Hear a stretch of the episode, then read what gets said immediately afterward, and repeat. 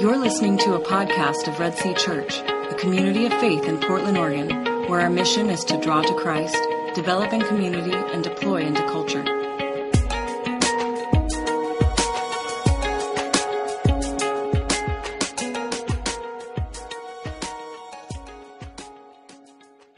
Good morning. Welcome to Red Sea. Uh, we are in a study called The Road to Emmaus. Where we're walking through the Old Testament in about a 10 or 11, uh, about a 10 month series. And uh, it's entitled Road to Emmaus because in Matthew 24 27, Jesus is walking with two of the disciples on the way to this place called Emmaus. And, uh, and he interprets the scriptures for them to show that how all of the Old Testament points back to him. And so we had this crazy idea of what would that look like? Like, you know, if you could jump in a time machine and go back and be walking down the road with Jesus, you know, and listening to this conversation. Like, it's one of those things that I look forward to do when we get to heaven of saying, what did you tell them exactly in that, in that, that walk?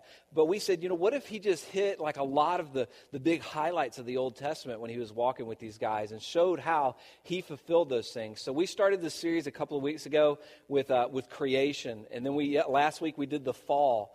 Uh, we looked at Genesis 3.15 where God promised to his people that, uh, that one day he's going to send an heir, a seed from Eve, and that's that seed, that heir, that person is going to destroy death. It's going to stomp the head of Satan and will forever change the way that we interact with God. We know now, having in, lived in light of the cross, that he was referring to Jesus there. But we need to still look at those passages and look at God's plan throughout the scriptures and how everything is pointing forward to the cross. And so we're going to continue to do that today with the story of Noah's Ark. But as, uh, as our tradition that we've formed here, we always want to start off the service with a little recap of what we've learned so far. And so we need our volunteer, our, our weekly scribe. It can't be someone that's done it before. So Jim's out, Asher's out. Who's up this week to be our, our scribe on our board? All you have to do is write what people say. Nathan Koenig. Come on down. Give it up for Nathan. Okay. Uh, let's do black.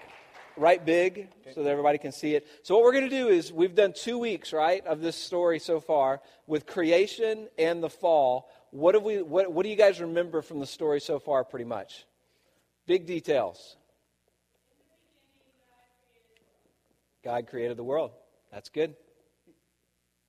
It's the big picture. Good job, Christy. It was not good for man to be alone. So what happened? It was not good for man to be alone, so God made women. Women from man's side, right? To come alongside him. So what do we know about man and, and woman in the garden?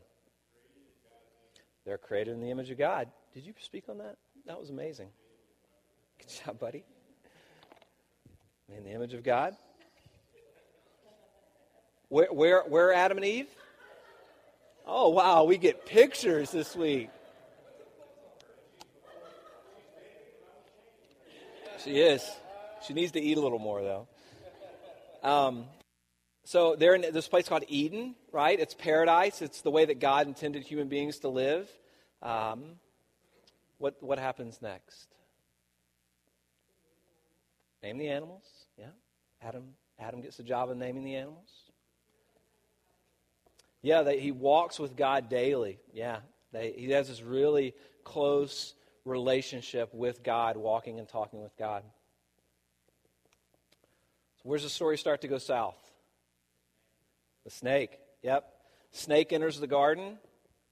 It, it, uh, it tempts Adam and Eve to do what? Be like God. So uh, give us some details there. What happened?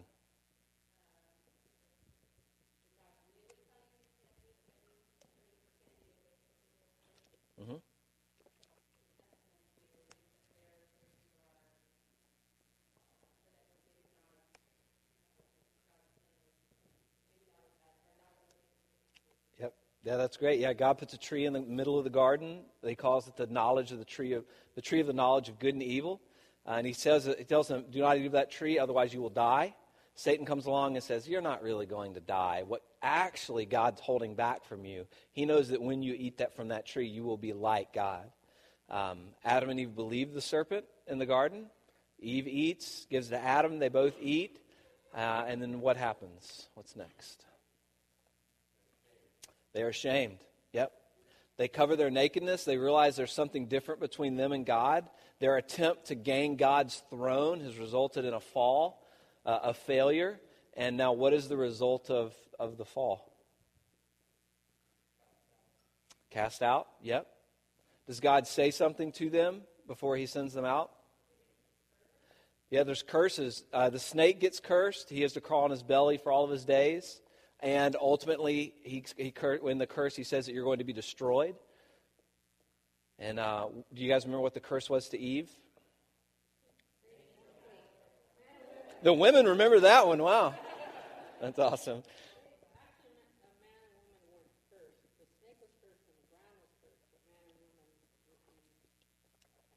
As a result of their sin, sure. And it was pain in childbirth for the woman. Also, uh, between her and her husband, that will not be a, a, a, this beautiful relationship any longer. It's going to be very difficult. You're going to want passion, and there's going to be power instead. It's going to be a, a very difficult relationship. Uh, what about man? Yep. Before, where he had dominion over creation, now creation will have dominion over him in a way. He will have to fight to produce food from the ground. It'll be a daily, a daily struggle for him. And then ultimately, what is the result for man? Death. You will no longer live forever. Uh, now there, there, will be, there will be death. And so God sends them out of the garden as a, I believe as a, a, sign of even of his grace away from the tree of the knowledge of good uh, the, the tree of the life so that he doesn't want to live them to live forever separated from him in sin and so they go out uh, anything else any other pertinent details? Yep. Yep. Yep. So we see the first picture of the sacrificial system in the old testament of sin. God takes a sacrifice, he kills an animal, and then clothes them, bringing, restoring them back their dignity, and, and therefore bringing a, a symbolic redemption that we know will later be very significant in God's plan throughout the Old Testament of a sacrificial system, which we'll even, we see in Cain and Abel in our story today. We see in Noah when he gets off the ark. That's the introduction of, of that system, an, an atonement for sin.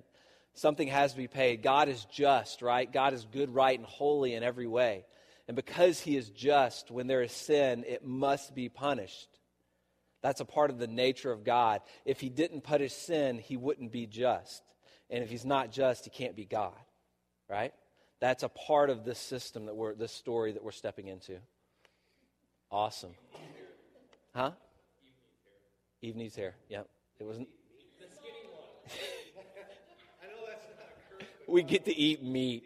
Yeah would say even more in Noah. You know, it says, now, you know, you will get to consume the animals. They will be afraid of you from now on. Thank you. Appreciate it, Nathan. Good job. Awesome.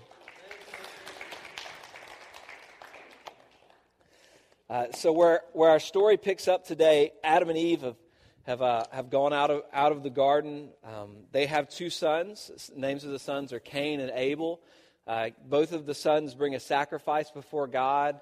Um, God chooses um, Abel's sacrifice over Cain's. We don't really know what it was about Cain's sacrifice that was not acceptable to God, but God chooses um, Abel's sacrifice. Cain becomes very angry at this, very angry at God, and so he kills his brother. And so the, the first two children born into creation, from what we know of the story, one of them's a murderer and kills his, kills his brother.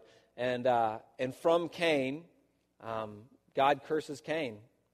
And he says, you know, you're going you're going to wander the earth all your days.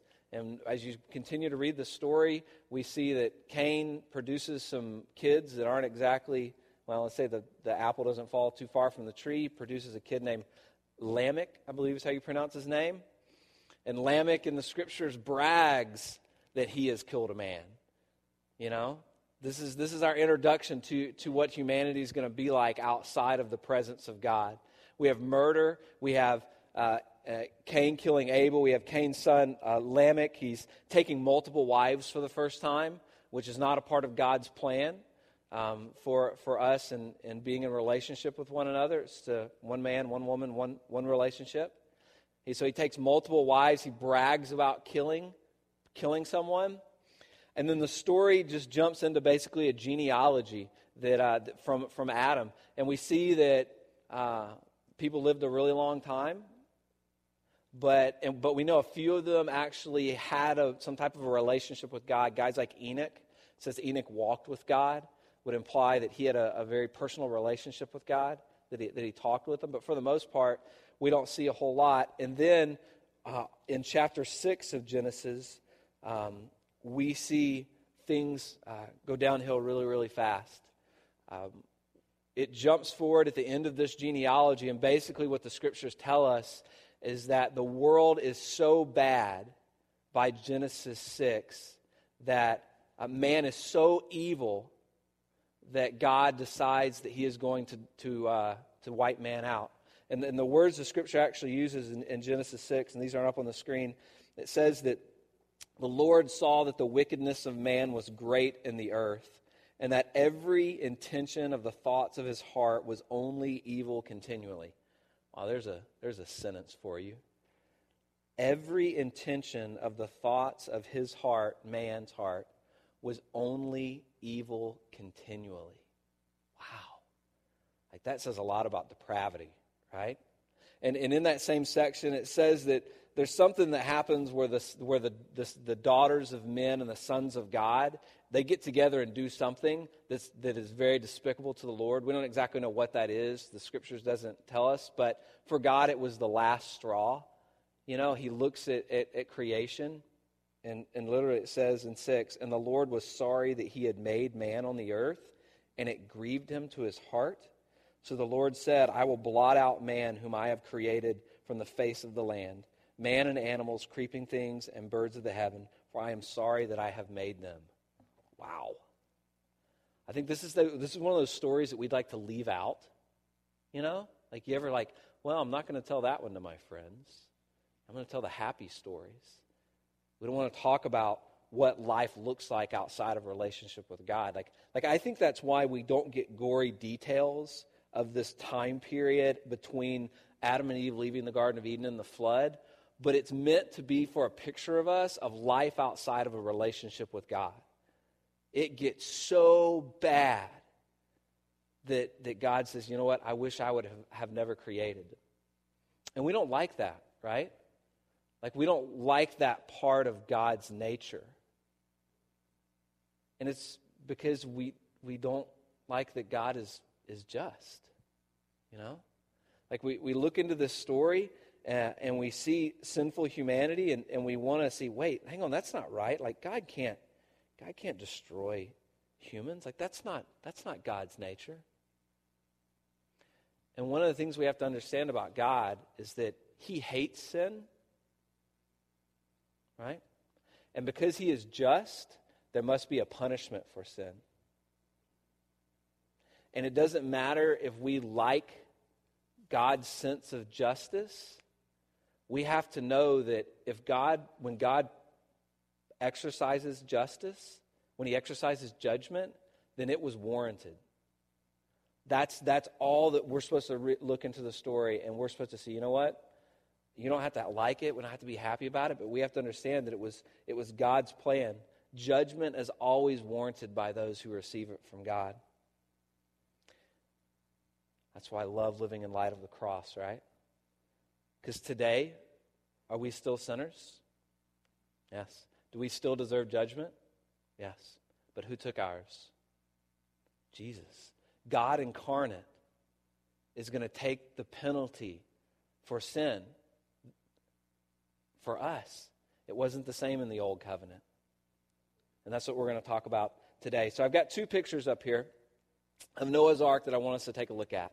And basically, what you see, see in the pictures.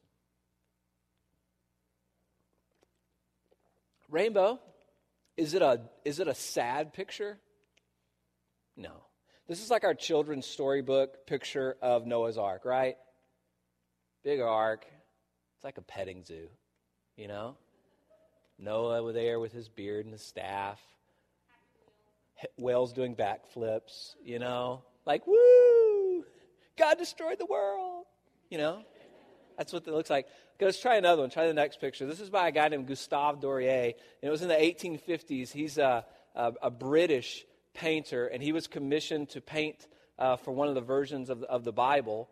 And so when he came across Noah's Ark, this is what he did. What do you guys see? Naked people. Yes, thanks. Drowning. Yeah. Suffering. It's like the last rock before the water comes up.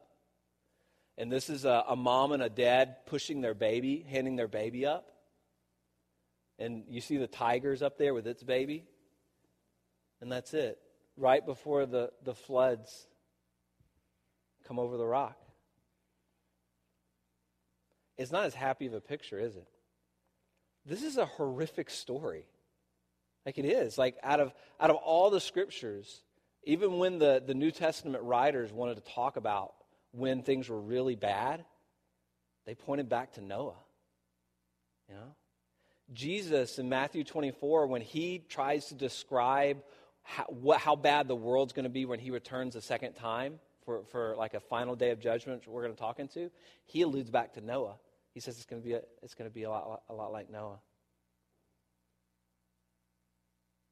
And so, in the, in the midst of a, of a world that is, is deprived, that, that is broken, that is sinful, that's murdering one another, that is not accomplishing the, the goal that God had placed them for, which was to be fruitful and multiply, God decides to exercise judgment against those people, but it's because He has a plan. And He has a plan to, to display His grace to mankind. And He's going to do it through a guy named Noah. And so in our story, uh, in Genesis 6, um, at the end there, right after God says, it's really, so, so God says, I will blot out man whom I have created from the face of the land, man and animals, creeping things, and birds of the heavens, for I am sorry that I have made them. But, I love this. This is, this is God.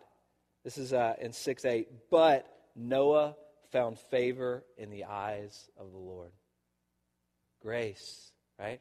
There's two terms that we're going to be introduced to here it's grace and covenant. And it's the first two two times we're ever going to see these words used, but they're going to play a huge part in God's redemptive plan for mankind throughout the scriptures. It says that God, that Noah found favor in the eyes of the Lord. So I'm going to say something real quick, and it's just my, my disclaimer. I am going to say Moses over and over again, and I mean Noah. So when you hear Moses, it's Noah, okay? And just try to keep the giggling down as I do it. I've tried to correct myself and I can't. So, so, uh, so, but Noah found favor in the eyes of the Lord. And, and, that, and that word favor, it means that God liked Noah, right? So, so the world is going to hell pretty much. Like it's an awful place uh, to, to be. And God looks down and it says he sees Noah and, and, and Noah finds favor in the eyes of God. God liked Noah. Why do we think God liked Noah? Any guesses? Obedience is a big part of it, yeah. We know that, that uh, it says two other times. Um, one is in 622. Noah did this. He did all that God commanded him. Again in 7 5. And Noah did all that God commanded him. You know, obedience. That's one of the things. You can read on in 6 9 here. It says, These are the generations of Noah. Noah was a righteous man, blameless in, the, in his generation. Noah walked with God. So, did Noah, did, did God choose Noah because he was a righteous man? Well, it would imply not because it says that Noah found favor in the eyes of the Lord, right? Grace is unmerited. It's basically um, grace is unmerited favor. It means you do you have done nothing to deserve this, but I am choosing you. God, that's the essence of God liking someone, him, him showing grace to them, unmerited unmerited favor. What I think this means here in, in verse 9, when it says that Noah was a righteous man, blameless in his generation, if you look at the way the Hebrews use the word righteous and blameless, so, so blameless would be, if, you if you said someone was blameless, that, that doesn't mean that, that they never had blame.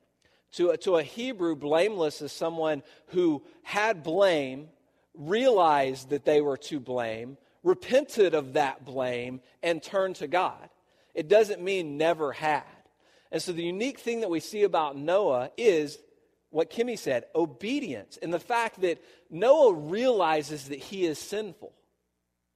We, we know that Noah's sinful because we can read ahead in the story. In, in 9, it says, After they get off the ark, God says, This is part of his covenant, I will never again curse the ground because of man, for the intentions of man's heart is evil from his youth. So before the flood, the intentions of man's heart were evil every day, continually, right? After the flood, after the ark, the intentions of man's hearts are evil from his youth.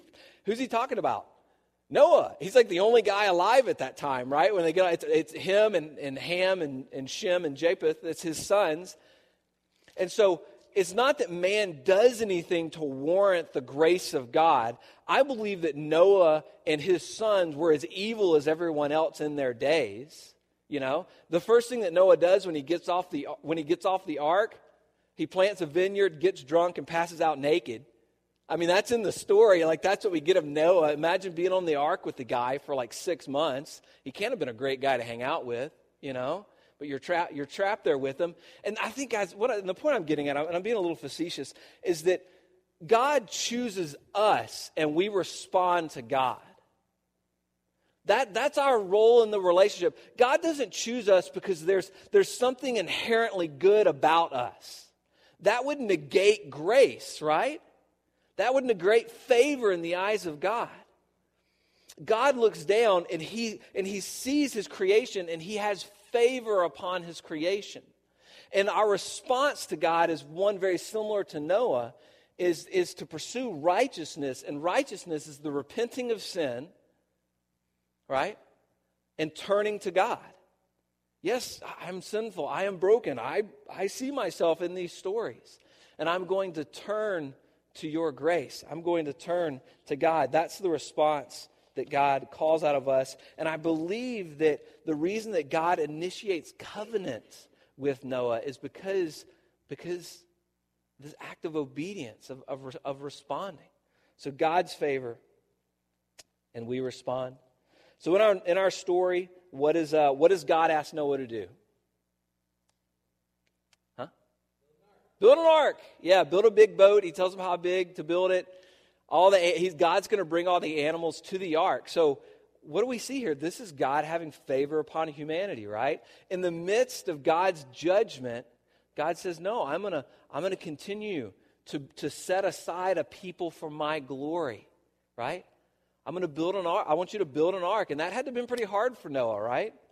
God, I, but what are you talking about? You're going to flood the world, you know?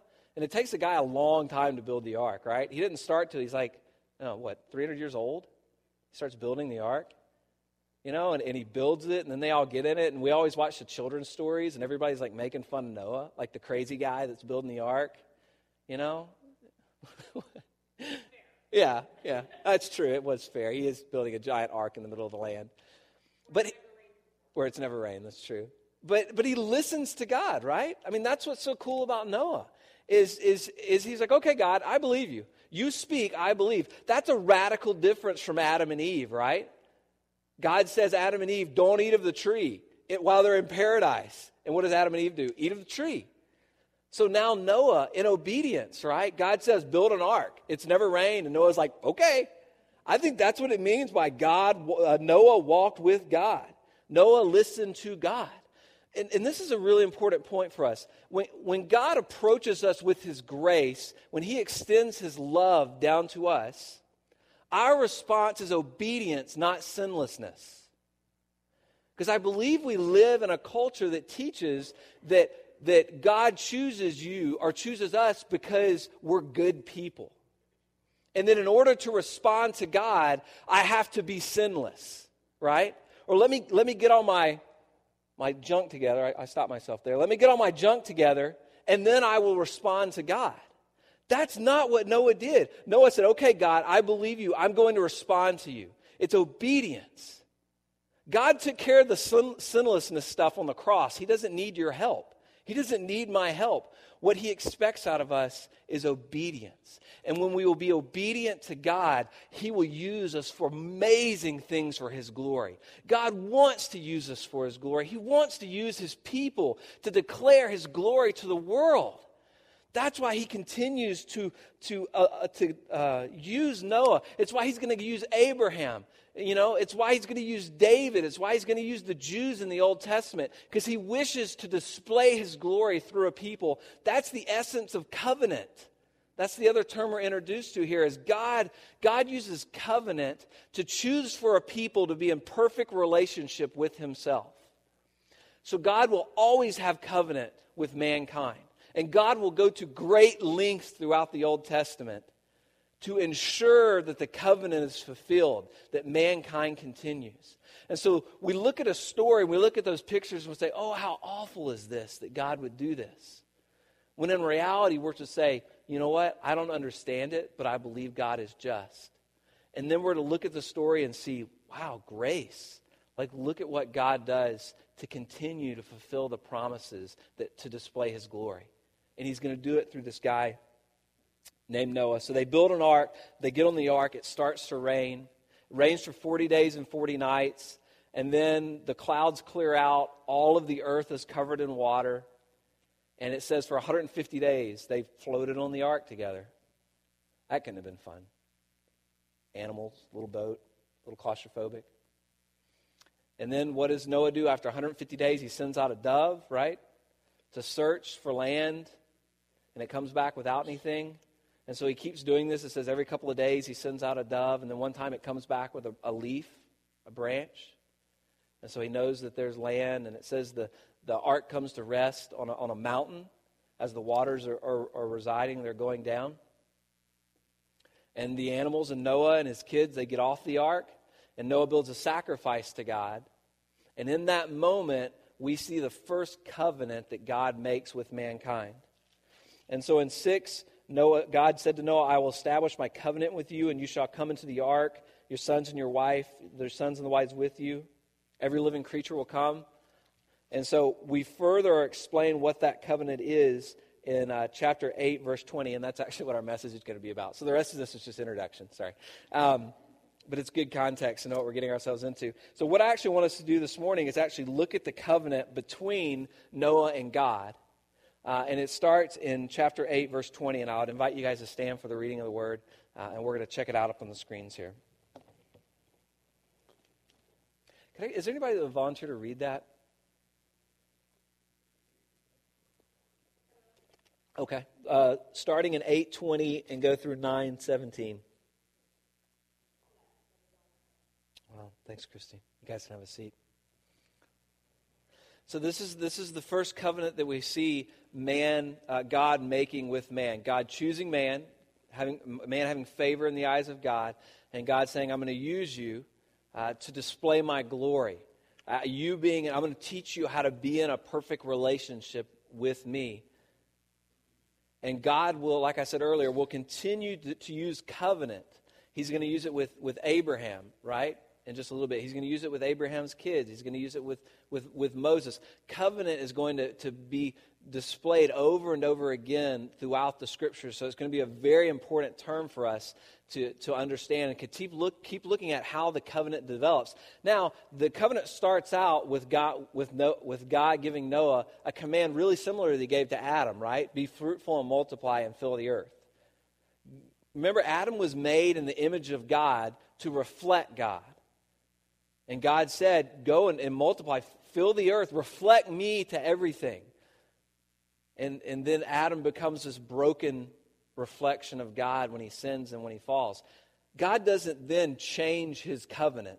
He doesn't then change what he's asking of mankind. He just starts over with, with Noah. He says, Okay, Noah, be fruitful, go forth and, and multiply and fill the earth. That, that's, what, that's the same that's the same um, covenant that he's made with us today, right? Is, is we're his image bearers. We're meant to reflect his glory. We're, we're meant to go out and display him to the world. Like God ha- has displayed himself in, in creation, God's revealed himself in the, in the truth of his word. Why does he go to such lengths to ensure our survival. As I believe that, that mankind has this unique and special role that God has allowed us to, to, to, to, um, to display His glory. And if we would just see ourselves in that same light, if we would see ourselves in the way that God wants to use us, and, and, and look at the lengths that God goes to ensure the survival of mankind. And that makes me want to respond in obedience, right? When I see all that God has done, when I see what he, who He is and His love and His grace and His plan, it makes me want to respond. And I respond in, in, who I, in who I am and what I should do, right? Who is God? What has He done? Our response, who are we and what should we do? That's, that's what God asks out of us. And then God is even going to equip Noah to accomplish the task that he set out for him. And he's going to do it in three different ways in this covenant. He's going to do something really, really unique with the animals. He's going to do something with the way that Noah interacts with mankind. And he's going to do something with the way that Noah interacts with himself. The first one we see is when he tells them about the animals. He says, when you, when you get off the ark, um, I want you to be fruitful and, and, and multiply, and the fear of you and the dread of you shall be upon every beast of the earth. Now, this is a really funny visual to think about, right? So, God. God brings all of the animals to the ark. So Noah just kind of stands there, you know, as all the animals come in the ark. He's on the ark with them for a period of time. And they step foot on dry land. And what do the animals do? Vanish. Like they're like, you know, like a deer. Just gone as soon as they get off the ark because that was part of God's covenant that he made with Noah. What would happen if the lion wasn't afraid of Noah when he got off the ark? Noah would be a snack. There's not that many things to eat right there, right? The world has just been destroyed. Noah's got a bunch of animals. All the animals get off the ark. What are they supposed to do? You know? Like they turn and start looking at, at Noah and his kids. You know? Lion starts thinking, I'd like a little ham. Yeah, you get it? I thought of that my own. I didn't read that.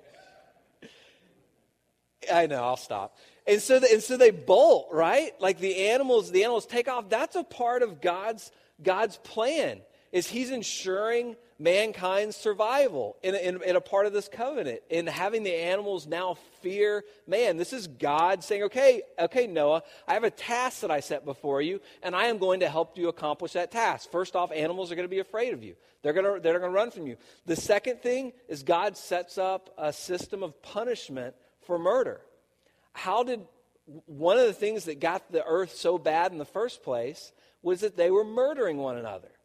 Lamech, he's bragging about it. He's like, Woo, I just killed a man. You think Cain, my dad's bad? Look at me. You know, that's what mankind, you know, that's what they produced from their, their rebellion in the garden. So God says, Okay, I'm going to set up a system here to ensure that you continue to be fruitful and multiply, to be my image bearers. If someone murders another person, you're to, you're to kill them. We still live in that system today, right? A system of justice. God sets up that system of justice, but you have to understand that why he does it is to ensure the survival of his image bearers, of, his, of the people that he has made covenant with. So he says, Animals are going to fear you. You're to set up this system where if blood is shed, uh, if, if for your lifeblood I will require reckoning from every beast, I will require it, and from the man.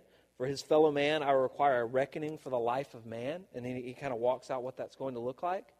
That system of justice we get from God. Previous to this, God was the only one that held that job, right? When, when Cain sinned, God put a mark on Cain so that no one would kill him, right?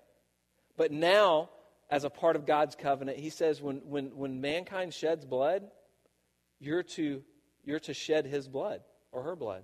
That's a part of God's system. That's a part of, of his covenant that he made with us. And then he also says, I establish my covenant with you that, so he has, animals will not kill you, or, or when mankind tries to kill you or tries to kill each other, there's, there's to be a consequence for that. And God also says, and I will not kill you. He says, I will, I make a covenant that I will never again do this with you. I will never again flood the earth. And what does he put as his symbol, his reminder of this covenant? Rainbow. I, I it's really cool. It, it says that uh, in, in 11, I have set my bow in the clouds, and it shall be a sign of the covenant between me and the earth. When I bring clouds over the earth and the bow is seen in the clouds, I will remember. And then he says it again later on in 16, when the bow is in the clouds, I will see. Rainbows aren't meant for us to remember that God said he would never flood the earth. It's meant for God to remember that he said he would never flood the earth. It's his sign of his of what he's doing to ensure this covenant being continued. And so we're, we're meant to look into this covenant and we're meant to see the, the, the way that God sets it up to continue the survival of, of, his, of his image bearers. And we know that God is going to continue this covenant with mankind, right? He's going to set up a sacrificial system through Moses so that man can have a, right relationship with him. We see a small picture of this when Noah gets off the ark. He sacrifices some animals. It says it's a pleasing aroma to God. God requires that when, when there's sin, there must be a punishment for that sin. So I, he sets up this sacrificial system so that it can take the punishment for the sin. And then, and then we, having lived now after the cross, we know that that was just a picture of Jesus, right? We know that what God starts here in this sacrificial system is meant to point to the ultimate sacrifice of Jesus when he, when he dies for our sins, right? We're still sinful. God still hates sin. So, what does God do? He takes the sin upon himself. Who better, who, who can make right the, the wrongs of man than God himself? God says, Look, you're murderers, you're killing one another. So, I'm going to set up this system and then I'm going to send my son, and I'm going to come myself, and I will pay for your sin myself. Man, that's grace. That's what we're meant to look in the story and see these pictures of, of what God did and how he started it, and then to think, oh man, doesn't that, doesn't that make Jesus so much sweeter? Even in the obedience of Noah, we look at Noah and we see obedience to do what God told him to do. And then we look at Christ, and what do we see? Obedience to do what God told him to do. Jesus in the garden, you know, Garden of Gethsemane, being obedient to God to go and to pay the penalty for our sins. Man, that's, that's just, I am just amazed at the story of God. I'm amazed at, at, at all that He does and all this, these, these symbols. God just loves symbols. He loves these reminders, and He's given so much to us. He's given us the sacraments, right? We're in a little bit, we're going to go and we're going to break the bread and the juice. It's a symbol, it's a reminder. Like the rainbow is a reminder to God, the sacraments are a reminder to us of all that Jesus has done. That, now there's a new way that we get to interact with God where He pays the penalty for our sins. And our response is grace. Like, oh man, I see that and it makes me want to be obedient to God and to respond to Him in that way. And I think the last thing that that we're meant to see, the last image or the last picture that, that the flood paints for us, is one of judgment. Because we know that God judged the people before the flood, right? And it wasn't meant to remove wickedness from the world because it didn't accomplish that task, right? Noah was still wicked afterwards. And later on in the scriptures, when Jesus comes, once again, we're going to see judgment. But this time, God is going to pay the penalty for our sin. And just like after, after Noah, there's this new creation, this new start, we also know as, as Christians that one day there will be a new creation, right? There's still a final day of judgment to come. That's what the scriptures teach. And for us, you know, we're to look at the flood although it happened thousands and thousands of years ago, and we're meant to see a picture of God's grace, His plan for redemption, but ultimately remember there is still a day of judgment coming, right? And when you look at the New Testament writers and like Second Peter and First Peter, I think I have Second Peter in the in the in the slide. It uh, it talks about how how the flood was meant to be a picture of uh, of judgment, but we know that in the second coming, it's, it's actually going to be fire. You can put the second Peter passage up there. It says that, that the flood was judgment for them, but we know one day there'll be another judgment that's coming. But then we also know that just as Noah was the Savior to those people then, Jesus is the Savior to us now. He paid the sacrifice for our sins. That's so beautiful. And there still is a day of judgment coming. And our job as His followers to receive His forgiveness, to receive grace, but then to go out and to live lives of obedience, of declaring His glory to the nations, starting here in St. John's, to our neighbors and our coworkers, and, and then to go out and to go to places like Spain and, and, to, and to share with the Basque, to continue to display His glory, because one day it's all going to end. And like I said earlier, Jesus in, in, in Matthew, when, when, when his disciples asked him, you know, what's the end going to be like? Tell us what it's going to be like. Jesus says it's going to be a lot like before the flood. Mankind's going to be killing one another. They're going to be bragging about it. I see pictures of our world in there. You know, I don't know when God's going to come back, but I can sure I can sure see that things are bad and they're not getting any better. And so I want to respond to that. I want to believe. I want to have some urgency to my faith. To, to go and to tell and to speak, right? To tell people about the good news, to tell them about the incredible story of what God's done, to redeem them, to show favor upon them, unmerited love. That's the message that we get to go forth and we get to preach, and that we get to, to teach and we get to say. I think that's why God gives us this story, is to remember. Remember all that He's done. So what I want us to do now is is uh, is just to continue to to remember and and and maybe today uh, for you it's just spending some time in prayer. Uh, I think there's a couple of different ways that we could respond to God. One of them is is what I was talking about earlier with with the, with sin, and and feeling like that you have to you have to be sinless before you can be obedient to God. And that's not the picture we see of, of the scriptures. It's just obedience. And, and maybe you're struggling with sin or struggling with, with worth, and you need somebody to come and pray with you. There's going to be some people up here on the front row that are going to be available to pray. If you want to come and pray with someone, just pull them aside and, and talk to them about that. If you're struggling with it, if maybe if you're struggling with God's sense of justice, man, talk to God about that. See grace in that. And if you want to come and you want to take the Lord's Supper as a, as a, as a symbol of repentance and faith, of acknowledging that Jesus paid the price for our sin, if you want to just worship a God that has an incredible plan in the midst of a lot of depravity, let's do that. Let's just, let's just respond to God. Like that's, that's what Noah did, right? He walked with God. That's what Enoch did. He walked with God. He wasn't sinless, he wasn't perfect. But he responded. And when he, when he met God and he saw God's grace and favor, he responded to him in his life and knowing and him walking with him. Let's do that starting now in our worship, in remembering the journey that we've been on with Christ and the forgiveness. Oh, man. The, the sin that I'm prone to and that we're prone to, but then the forgiveness and the grace that we find in Jesus Christ, that's something worth worshiping. That's why Billy chooses those particular songs, because they sing such powerful truths that we just need to remember. And I believe that it'll change the way that we interact and the way that we, that we live with God. And let's remember that one day God is going to complete the story. It's ongoing. We are playing a part of it right now. But one day He will return. It'll be a glorious return, and I can't wait for it. But in the meantime, Let's respond in obedience. I want to invite you guys to stand. We're going to pray, and we're going to respond to God with our words and with our lives and with our prayers.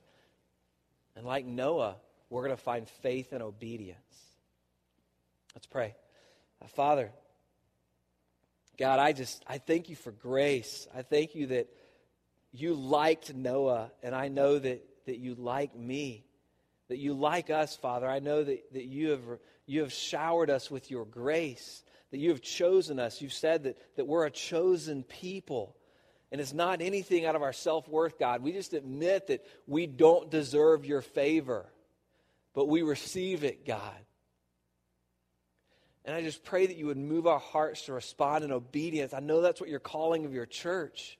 I know that's what you're calling of the people that you have made covenant with is to respond to you. And you've given us every way to respond to you, Father. Even in coming and in, and in paying the penalty for our sin, you've allowed us to be holy and blameless before you in your eyes, God. You've done everything for us.